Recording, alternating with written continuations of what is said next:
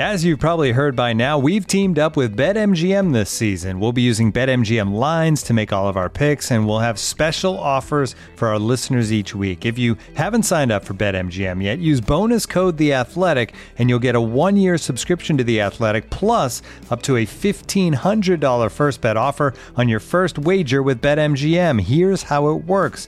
Download the BetMGM app and sign up using bonus code The Athletic.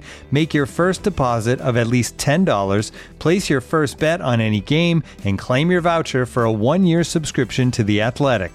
See BetMGM.com for terms. U.S. promotional offers not available in D.C., Mississippi, New York, Nevada, Ontario, or Puerto Rico. Gambling problem? Call 1-800-GAMBLER. Available in the U.S. Call 877-8-HOPE-NY or text HOPE-NY 467-369 in New York. Call 1-800-NEXT-STEP in Arizona. 1-800-327-5050 in Massachusetts. 1-800-BETS-OFF in Iowa. 1-800-270-7117 for confidential help in Michigan. 1-800-981-0023 in Puerto Rico. First bet offer for new customers only in partnership with Kansas Crossing Casino and Hotel. Don't forget, if you haven't signed up for BetMGM yet, use bonus code The Athletic, and you'll get a one-year subscription to The Athletic, plus up to a fifteen hundred dollar first bet offer on your first wager.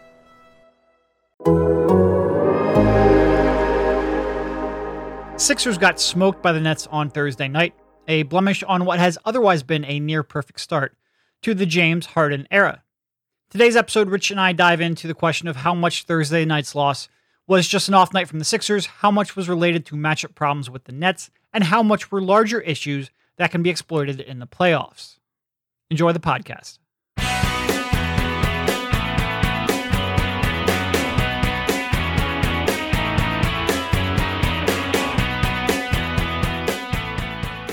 All right, welcome everybody. This is Derek Bodner, joined by Rich Hoffman on the Sixers Beat, part of the Athletics Podcast Network.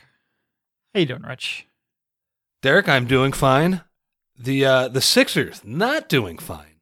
After uh No, man, that like that sucked. that really, really sucked. So we we were originally going to do a podcast earlier in the week, had some technical difficulties.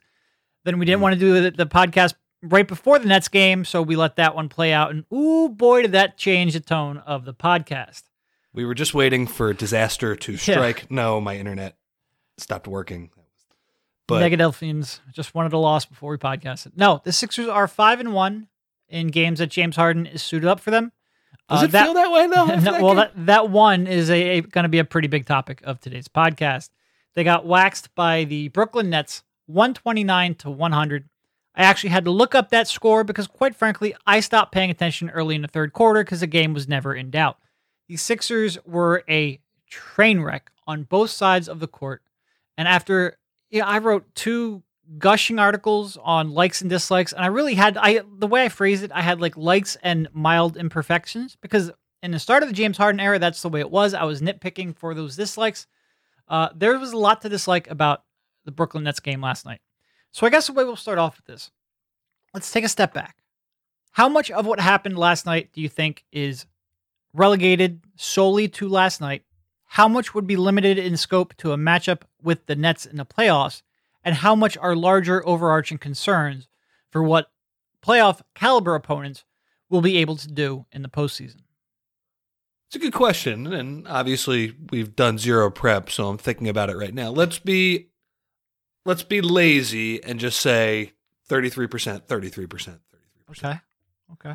I, I think when it comes to the Sixers, there were just two things that that stood out. And I mean, we, we really cannot emphasize That really does show no How- prep, though. By the way, whenever somebody says like, "ah, it's about a fifty percent chance," it means they really haven't thought about the uh, about the question or uh, about the topic. So you picking three three three is yeah.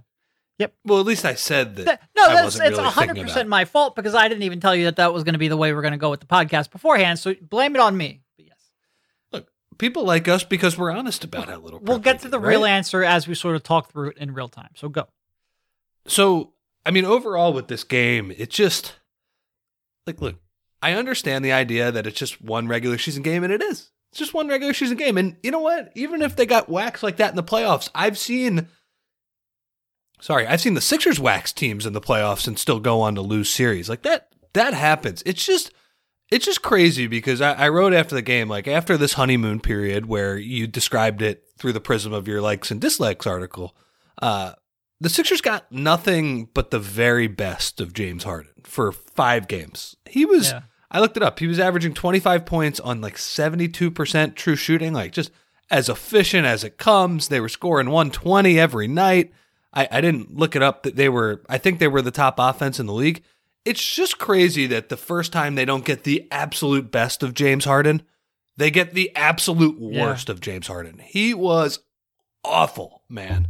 Um, He really, the, So- the way I described it this morning, he looked like the version of James Harden that we're worried we're going to get halfway through his next contract. He could not get by anyone on the perimeter. When he couldn't do that, he just flailed his arms up and hoped for foul calls.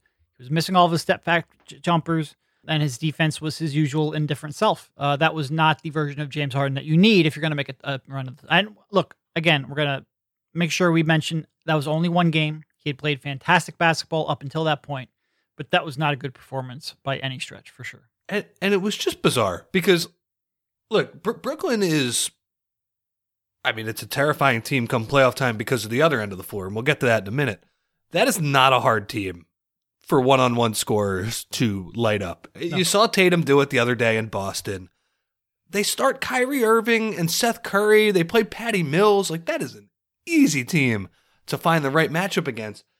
And for Harden, who I, I think the the way we've described it, like you sitting next to me at the games, it's like he doesn't have the pop like in terms of finishing around the rim like the 2017 Harden, but in the first five games, he was getting by dudes pretty easily. Against a team full of bad defenders, he wasn't getting by anybody. And I think the the possession that summed it up for me, end of the first quarter, he gets Goran Dragic on a switch. That's another one. Yeah. That, that's target practice. that's that's that's been easy for Harden his whole career.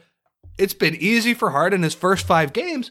Not only can he not get by him, he kind of just runs into him and like flails for a foul. Wasn't a foul. Uh, just a bad drive where he isn't able to get any separation. Shoots it before the uh, and this is with basically the the shot clock unplugged. It was it was virtually even. Get, barfs up a terrible shot. Kyrie goes down, hits a three. 17 point game on the other end at the end of the first quarter. Yeah, he was I mean, he was so bad and I you know, it just it's so wild to see him after 5 games of making it felt like the right decision pretty much every Yep, time with his passes. He was 2 steps ahead for 5 games and last night he was 2 steps behind. He was throwing bad passes on the break. He was lazy with with stuff. I mean, and look, it's it's the type of game we have seen Harden have in the playoffs. It's why people have talked about that. And uh, yeah, I mean, it, it's a reality check that, like, man, as good as he is, he is capable of being su- for such a great player. He is capable of some shit Yeah. come playoff time, and that's uh, so that's a little bit concerning. So, and I- guess to answer your original question, I mean, obviously, I think like that's concerning if Harden is not first five games Harden or you know something close to it. He doesn't have to shoot. Uh, he doesn't have to have a seventy-two percent true shooting, but you know, a, a guy who's leading the Sixers to efficient offense. That's a major problem because the other end of the floor is the one where I think I don't see the the good answer against a team Yeah. like the Nets, and and so they they kind of go hand in hand. Like I think Harden, I, I'm still willing to say, okay, that was a bad game. That's something I'm going to be looking for from now on, and he certainly needs to prove himself in big games. Like I think that's very clear. But but I can I don't want to give him a complete pass because that really sucked in a big spot yeah. But I, I- can I can at least move on and say, okay, I, I think, you know, come Sunday against Orlando, I don't know if he's going to play both games of the back to back, but I, I imagine he'll be better. The other end of the floor, that is, I mean, that's a Nets problem, and I think it's really just a problem against any good teams. It's just teams that have two really good perimeter scores. I have no idea what this team is going to do against them. Yeah, uh, that's sort of how I would lay it out. You know, a lot of the Sixers' offensive problems last night, I think, were pretty endemic to just last night. I think you could contain them to what happened. You know, they were very, very, very isolation heavy. Like the first 10 minutes of the game was basically one big Joel Embiid post up after one Joel Embiid post up. And I mean, quite frankly, like he was getting the free throw line enough that he was at least keeping them in the game. I thought he was going to shoot 40 free I- throws. I thought he honestly, was in too. the first quarter. Um, he he I I had this lined up as as it was playing out, and it was going to be way funnier if if the Nets didn't blow the Sixers out. But he made more free throws in that, for, or as many free throws in that first half as Ben Simmons did the entire uh, seven game series against the Hawks. He was, I mean, 15 and 19 from the line in the first half. But I thought by the end of that, you know, I think he played the first 11 or so minutes of that game. By the eighth, ninth, tenth minute, I thought that style of play was really getting to him. He looked like he was worn out quicker than normal. And also by the end of that 11 minute stretch, the Sixers had no offensive flow. Uh, there was no two man game as great as a two man game between Harden and Embiid looked for those first five games they played together. There was nothing really going on in that game against the Nets. It was just Embiid post up after Embiid post up after Embiid post up. And then when Embiid went to the bench, it was James Harden ISO after James Harden ISO after James Harden ISO. You look up and Tobias Harris, I didn't even know he was playing. And when I say that, I usually blame Tobias Harris for that. In that first half, I don't really blame Tobias Harris because the only way he got the ball was offensive rebounds and a, you know, ticking time bomb to the corner. Uh, they just did not play well offensively. And I think that was mostly contained to last night's performance. Like if they went up in a seven game series, I think they would find mismatches to exploit, and I think they would have success uh, against that team. They better. That team switches all the time with shitty defenders. Yeah. And, you know, we say Harden ISO, Harden ISO. Harden ISO should work It against should. that team. Yeah. But when it No, didn't, I they definitely fell in I agree with you. And Durant said that after the game in his interview that he thought, and now this could have been him just picking at Joel. They uh, they had the great moment where they were talking shit to each other. They talked shit to each other after the Sixers won that game at the end of December as well. Uh, but he said that he thought, you know, all those free throws and all those post ups, the Sixers weren't in the flow offensively. Yeah, I, I agree. I agree with that. But I, but I also think like, man, like Harden, you should be able to pick on whoever. Yeah, Maxey, no, you should. should be able to pick on whoever. Uh, Embiid, you should be able to get easy buckets against that team. And he, I mean, he look, he shot. I mean, he shot 19 free throws and was barely trying for the for the end of the game. But uh, I, I agree with you, though. I think that was mostly contained to one game. I, I am going to still believe that if the Sixers play that team in a playoff series, they are going to light them up on the offensive end of the court.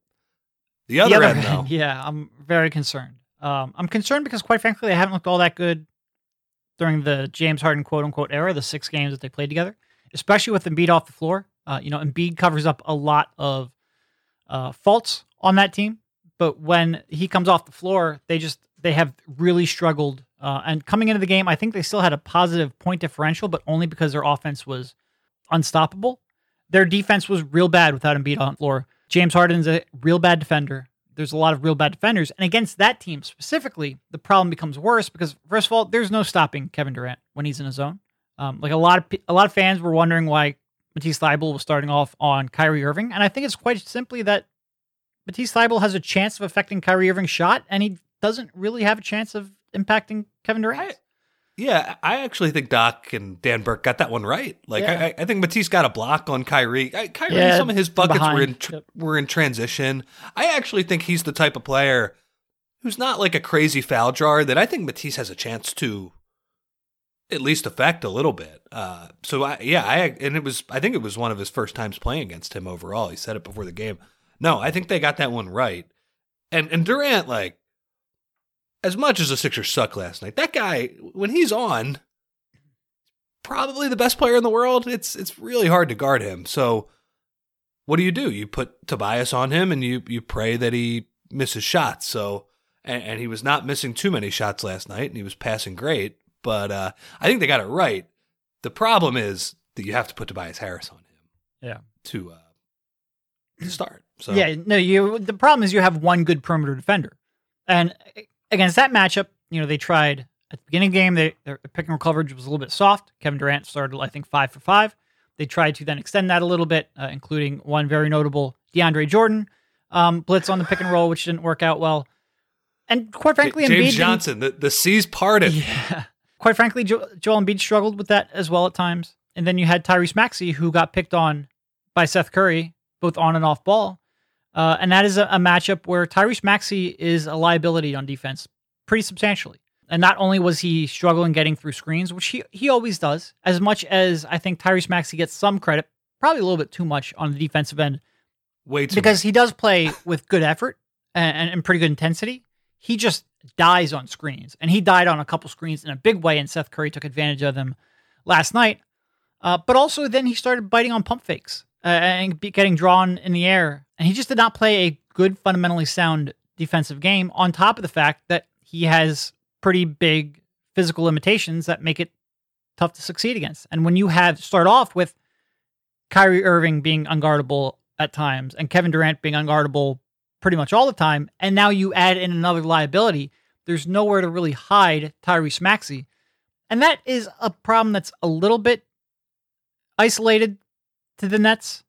Yeah. But also, like, you've got a lot of defenders you have to worry about hiding, whether that's Matisse Thybulle, James Harden, Georges Niang, who's all of a sudden an incredibly important part of this team's offense.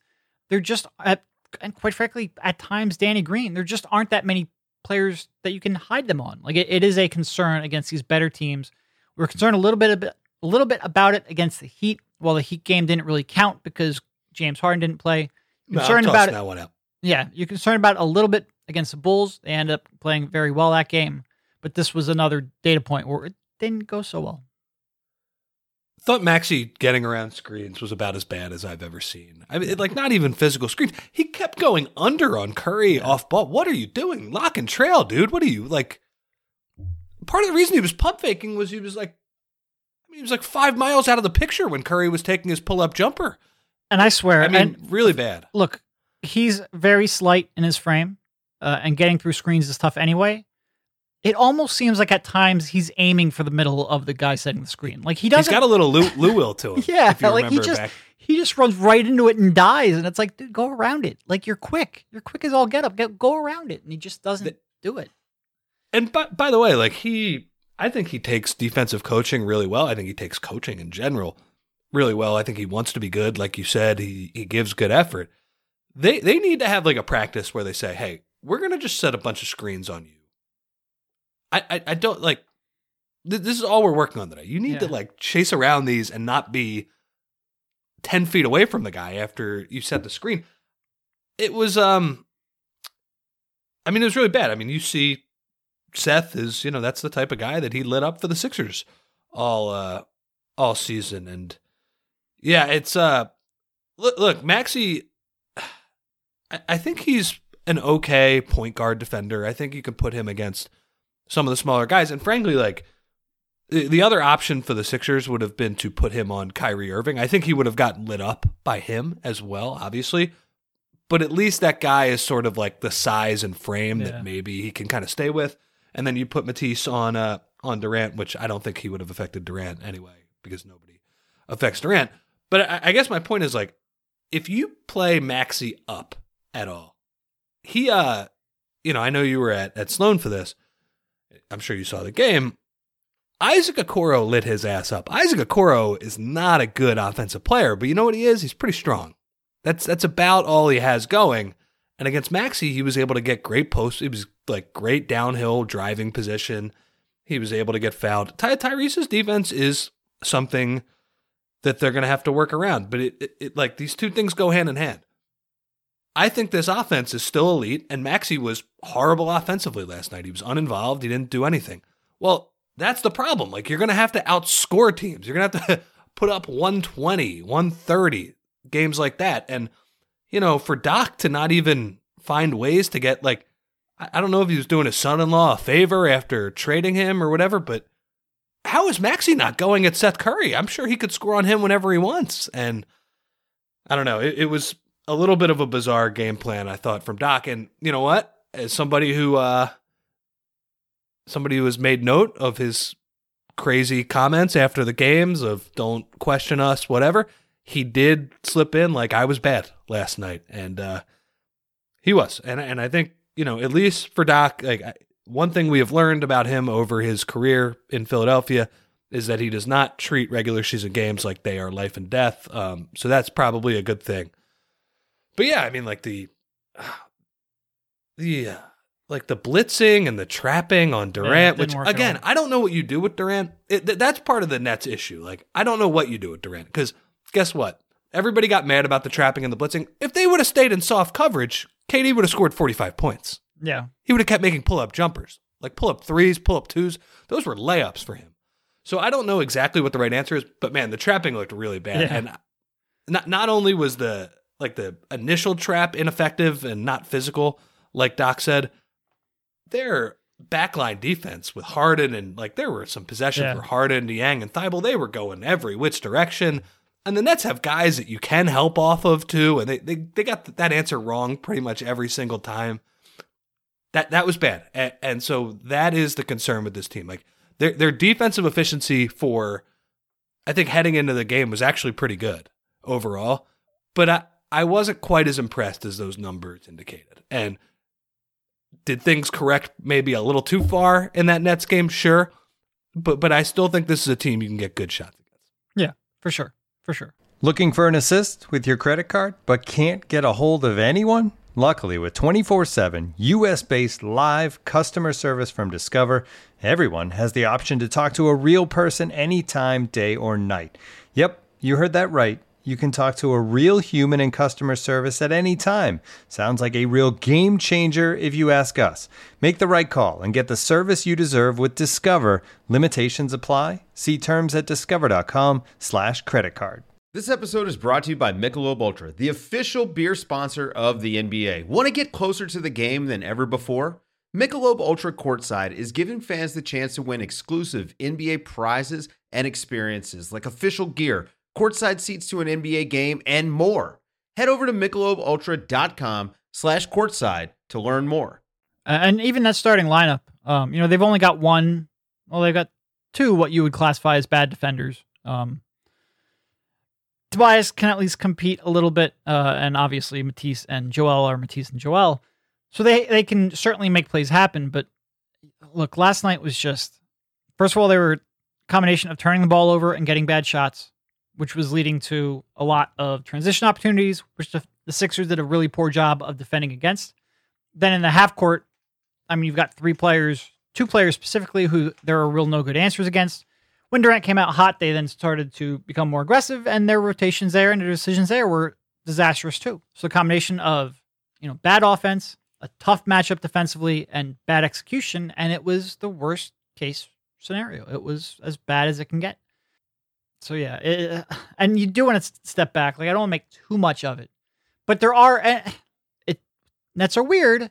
Like they could lose in the play-in tournament and not even make the pl- proper playoffs. Yeah, they really could. But if they make it, like they could be terrifying if those two guys are healthy and on the court. Um, they're such a strange team. And oh, by the way, they're missing their best defender, who was also an ultimate wild card.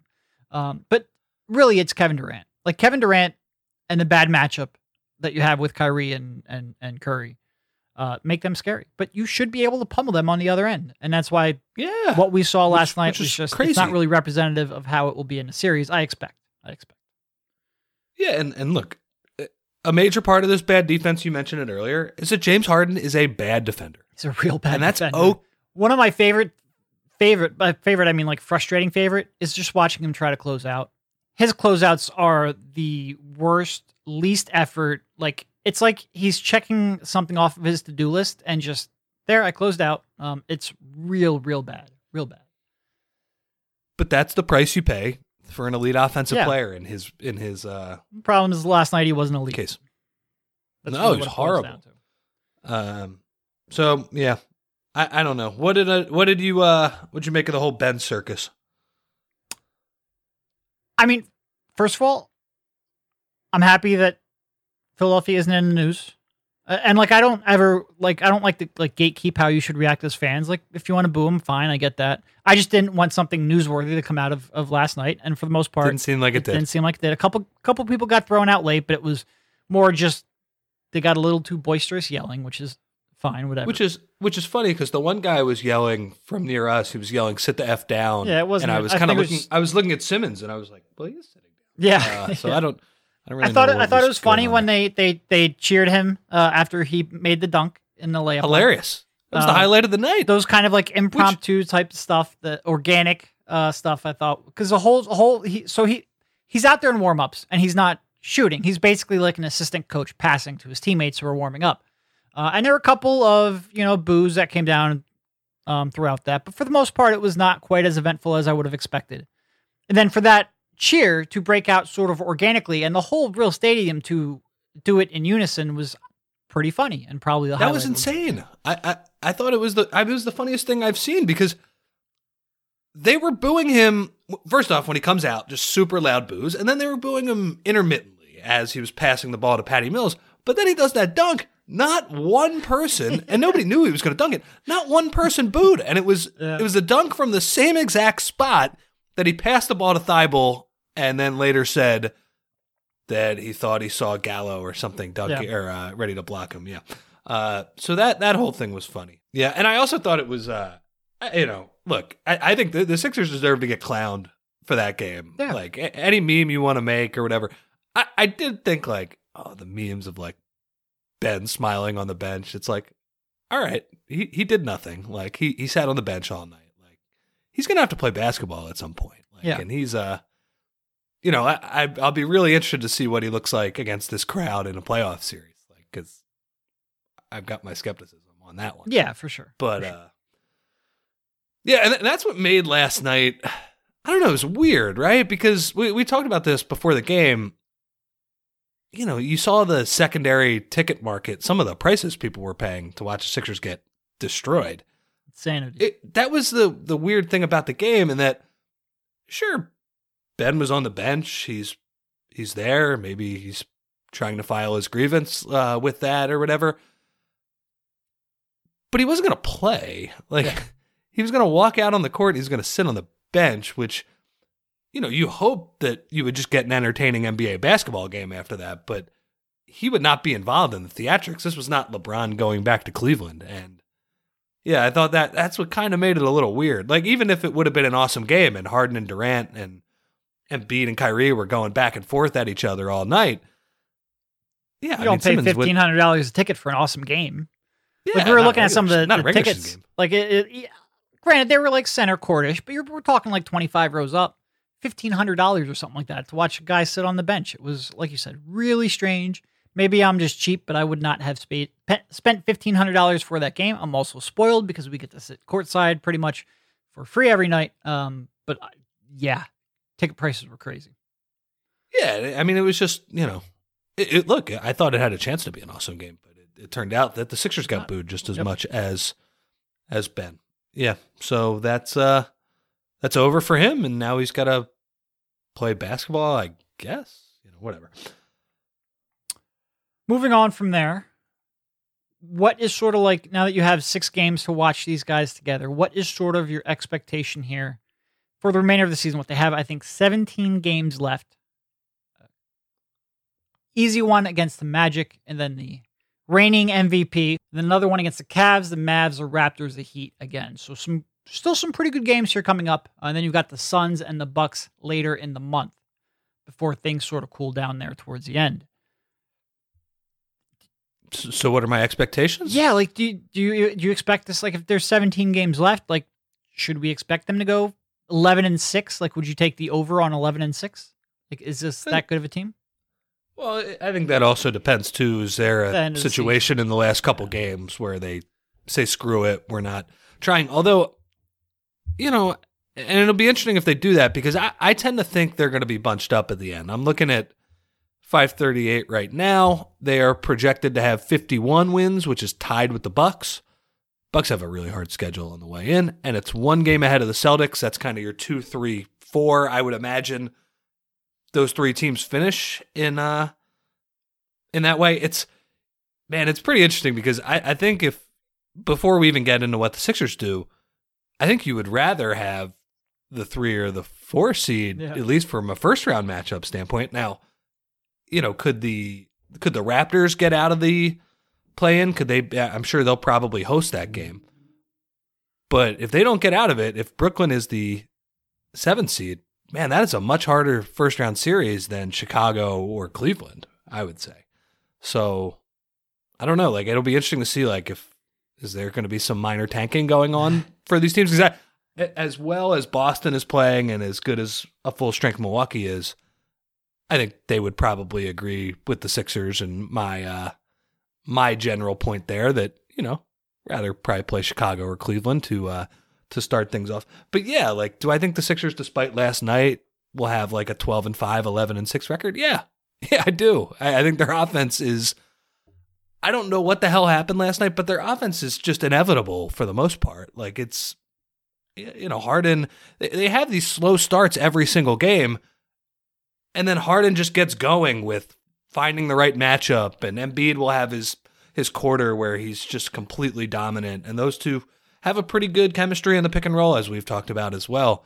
I think that offense is going to carry them to a, a lot of success, frankly. Um, and their schedule towards the end is actually pretty easy. They could be playing some teams who are tanking very much so. Uh, it, look for them. I, I'm not really even concerned about the wins and losses though down the stretch. It's like figure out some things on the defensive end. Yeah. Fig- try try some stuff on offense. Like try and figure out ways to get Maxey involved. And, and the good thing is, I think they view it that way too. Like the East, yeah, they might be able to get a favorable first matchup with Chicago or Cleveland, but the East is going to be hard. Like the East is you're you're going to at least have to play two really tough playoff series in the uh in the East. You might have to play three depending on how uh how things shake out, but I I think they at least have said all the right things about that and and understand that they just need to get better as a team. I, am not really worried about uh, you know final records or anything like that. They could they could come out of the East as a four seed. They could come out of the East as a two seed, but they need to shape up the defense and they need to make sure last night doesn't happen too much again. You know, if I would have applied myself, I could have gone to the NBA. You think so? Yeah, I think so. But it's just like it's been done. You know, I didn't want to. I was like, I don't want to be a follower. Hi, I'm Jason Concepcion, and I'm Shea Serrano, and we are back. We have a new podcast from Wondery. It's called Six Trophies, Woo! and it's the best. Each week, Shea Serrano and I are combing through all the NBA storylines, finding the best, most interesting, most compelling stories, and then handing out six pop culture themed trophies for six basketball related activities. Trophies like the Dominic Toretto I Live My Life a Quarter Mile at a Time trophy, which is given to someone who made a short term decision with no regard for future consequence. Or the Christopher Nolan Tenet trophy, which is given to someone who did something that we didn't understand. Catalina Wine Mixer trophy. Ooh, the Lauryn Hill, you might win some, but you just lost one trophy. And what's more, the NBA playoffs are here, so you want to make Six Trophies your go to companion podcast through all the craziness. Follow Six Trophies on the Wondery app or wherever you get your podcasts. Listen ad free right now by joining Wondery Plus. And now, two pigeons bemoaning the fact you can stream DirecTV satellite free. You see this? A family watching baseball on DirecTV with no satellite dish in sight. Let's heckle them. You call that changing the channel? Choke up on the remote, buddy. I hope getting all these games on DirecTV makes up for your mother not pre-chewing your sunflower seeds. DirecTV has the most MLB games. Visit DirecTV.com. Claim based on total games offered on national and regional sports networks with choice package or higher. Availability of RSNs varies by zip code and package. High-speed internet service required. Terms and restrictions apply. Yeah, the, I'm looking at the basketball reference probabilities right now. They have them at 49.4 wins, which is the third best record in the East, but they give them the fifth best odds of winning the conference, um, which I think probably, and, and Sean Forman, if you're listening to this, maybe you can let us know. But I think that probably doesn't fully factor in the changes Harden. to the Harden Yeah. trade. Yeah. But 49.4, I think, would be on the low end of what I would expect them to win. Uh, I agree with you. I think they could very easily pull off 11, 12, even 13 wins here over the final stretch of games. Uh, their offense is that good. I do agree with you, though, that winning 13 games maybe shouldn't be the priority. Like if you go come away with thing. 10 No. wins and a little more knowledge of how you can be your best, I I think that's better. You're better off for it. So we will, we will see. and we will talk about it in, in that way too. Like if you lose a game where you are working on some different defensive schemes and maybe a player of Durant's caliber goes off and just outscores your offense, which is potent by a little bit. Like if they did that against the Nets last night, it would not have been all gloom and doom. You just can't get Yeah. fucking killed. That that that I'm sorry, you need to at least be taken to task a little bit for that. No, that was that was a bad one. Uh, that was a, a real, real bad one, and not something like they could have. Certainly in the realm of possibility that they lose that game. That is again a very good team, a very good, the probably the best offensive player or one of the two best offensive players. Throw Jokic in there as well in the world. Uh, and when he is on the court and playing at that level, like he could win any game. But to lose the way that they did was very discouraging. It was it was very tough to watch, and I I sort of didn't even really write about it too much today because I kind of want to go back and rewatch it and get a day or two removed to sort of like answer the question that I asked to start this podcast, which is what was limited to last night, what was limited to this matchup, and what's a larger scale concern? Because I think there's a little bit of all three in there, and we will get a chance to uh, to try to figure that out here over the final couple of weeks. Um, this is a team with a couple of pretty big holes. Still don't know what to do with the backup center spot. Still don't know what to do with the we'll call it the Furkan Korkmaz Shake Milton roles. Um, really outside of Georges Niang and Danny Green, who, who wasn't available uh, last night. Um, but outside of those two, you really don't have that much in the way of reliable bench players. They've got some questions to answer for sure. For sure. They- They're going to need, I'm going to call it eight and a half. And Brett used to say this. They're going to need eight and a half players come playoff time. The problem is they're only at seven, and, and you're you're looking for the one and a half from like four or five guys. Yeah. And and the backup center is like, look, Harden was the biggest issue in last night's game and the defense. Uh, DeAndre Jordan is not the answer. No, the problem is you've got about three quarters, uh, and you can't combine that into a dollar in any real way. DeAndre Jordan is just look. I mean, he seems like seems like a good guy. Great guy. He Great. We're, we're going to do the Tobias thing where every time we talk about him, oh man, he's Yeah. such a great guy in the locker room. Yeah. but he's not an answer to me come playoff time. I think he could be fouled offensively. He does not strike me as the DeAndre of years ago who can just. I mean, was like a really valuable offensive player because if you threw anything within ten yards of the rim, he was going to dunk it. I, I don't really see that anymore. And then the defensive limitations are real. Like, look, KD is uniquely qualified to make him look bad in space, but look bad in space he did.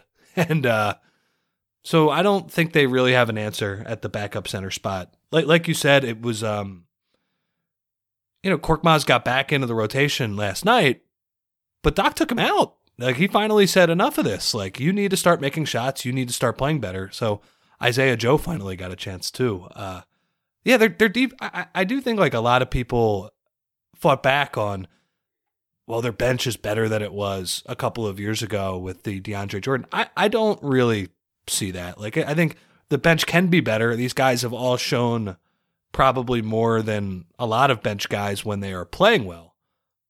But but to me, like, there's no consistency from this group outside of George and Danny, who I think you can trust in a playoff series, but also still have the defensive limitations we're talking about. So, look, that that's going to be an issue. Uh, they still have James Harden, they still have Joel Embiid, so that that can solve a lot of issues. Uh, yeah, it's uh, but th- those are the type of things they need to figure out over the over the next couple of weeks. And I'm to, to bring it back to what we were saying. I'm more concerned about how they handle those issues. If you see some progress there, whatever their final record is, like if they're the four seed, that's you know, if if they accomplish some other stuff, I think you could feel okay going into the playoffs.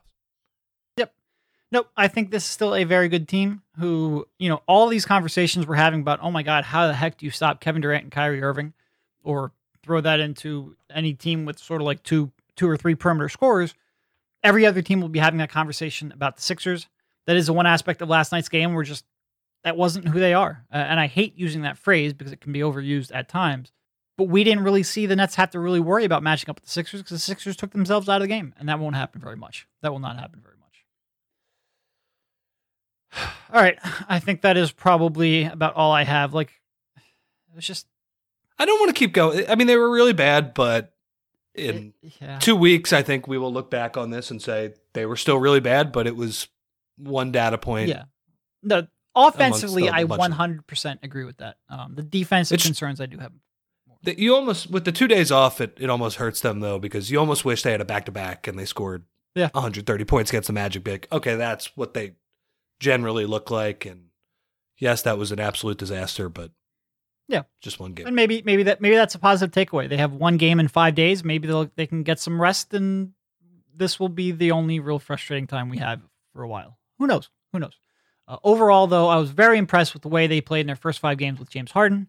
Yes, Would have loved to have spent more of this podcast talking about that, but then they had to play last night. Just one game. Uh, defensive concerns, real offensive concerns. We'll see. I know the Nets were a better team than a lot of the the teams they had played. Although they, they did play Cleveland, they played Minnesota, who is playing a little bit better. Chicago, uh, even though they're without some players. Yeah, Chicago at least had their two big scorers, and Tobias did a nice job defensively on DeRozan in that game. if they can figure out a way to play five good games and one complete stinker, then like That's the thing. These stinkers are just like like they're real bad. like they're like Well, that yeah. that dude, the and Boston again, game too. Boston I know game- they didn't have Harden. right. But whew, boy. Those are two really ah, they're hard to get out of your head losses in the last month, which is funny because they've also had good wins. Like they lost to Boston, but then they beat Milwaukee in the Yep. next game without Harden. I, I don't know. I, I don't know what to make of this team, but I think it, it does go to show like this is a very high ceiling team, but the floor is a little lower than you might think, especially with Harden's capability of uh, stinking up the joint as he did in last night's game. Yeah. All right. Think that's about it. Thank you, Rich, for jumping on, and we'll talk to you soon. See you, man.